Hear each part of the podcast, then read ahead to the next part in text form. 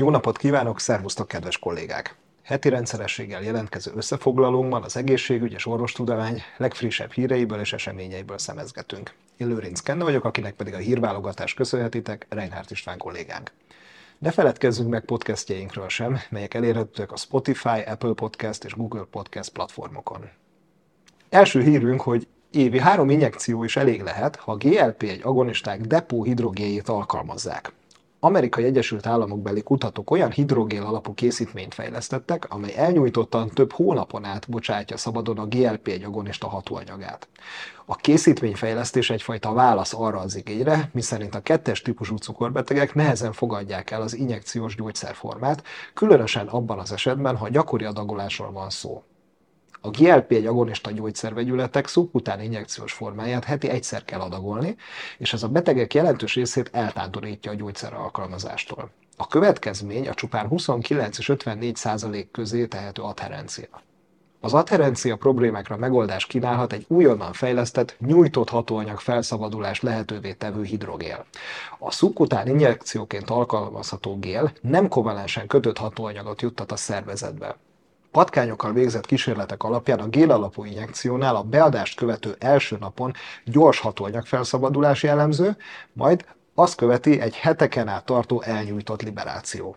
A retard hatásnak köszönhetően hasonló szintű vércukorszint és testtömegkontroll valósítható meg, mint hogyha naponta adagolnák a GLP-1 agonista hatóanyagokat. Modellszámítások alapján a depóhidrogének egyetlen adagjának humán alkalmazása legalább 120 napon át tartó hatást biztosíthat, vagyis évi 3 GLP, GLP agonista hatóanyagú géles injekció beadása elegendő lehet. Az esetleges mellékhatások között említhető a viszonylag nagy térfogatú egyszeri adag, amely a beadás helyén látható domborolatot idézhet elő a bőrben. A GLP-1 depóinjekciókkal kapcsolatos humán vizsgálatok másfél-két év múlva kezdődhetnek el. És hogy a cukorbetegek mellett egy picit a szívbetegekről is beszéljünk, érdekes összefüggést találtak, miszerint a menstruációval összefüggő panaszok negatívan hathatnak a kardiovaszkuláris rizikóra. A policisztás ovárium szindróma és a diszmenorrea olyan rizikófaktorok, amelyek a kardiovaszkuláris zavarok korai kialakulásával hozhatók kapcsolatba. Női nemre specifikus tényezőkről van szó, amelyekre a szívérendszeri kockázatbecslésed napjainkban rutinszerűen használt módszerek nem fordítanak figyelmet. Mindeközben hangsúlyozandó, hogy a PCOS, illetve a dysmenorrea már a fiatal női populációnál is jelentős kardiovaszkuláris kockázati tényezőként van jelen. Az amerikai szívtársaság, az AHA 2023 évi tudományos ülésén bemutatott friss eredmények alapján a menstruációval összefüggő tényezők szignifikáns mértékben emelik a szív- és érrendszeri rizikót. Vizsgálatuk alapján a PCOS-ben szenvedő nőknél a magas vérnyomás előfordulási gyakorisága 18,6%, szemben a nem PCOS-es nőknél tapasztalt 6,9%-kal.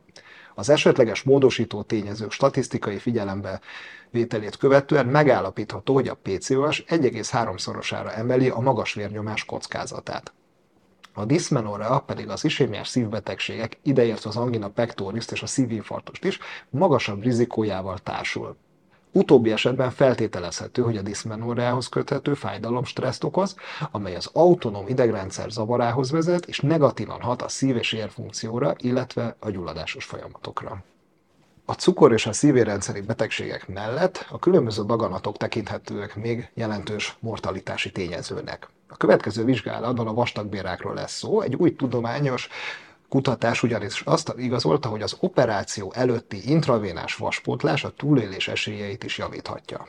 A vastagbélrákos betegeknél már a diagnózist megelőző hónapokban is jelen lehet a vérzés és az anémiát előidőző vérvesztés. Vizsgálatok mutatnak rá arra, hogy az anémia negatívan hat a túlélési esélyekre egy esetleges operáció esetén. Ezzel összefüggésben számos végbélrákos beteg kap perioperatív véreltömlesztést. Vastagbél daganatos betegeknél opcióként merül fel a tervezett operációt megelőzően végrehajtott intravénás vaspótlás. Egy 2023-ban publikált metaanalízis szerint a műtét előtti varszuplementáció eredményére vezető, hiszen az harmadával csökkenti a perioperatív vértranszfúzió szükségességét.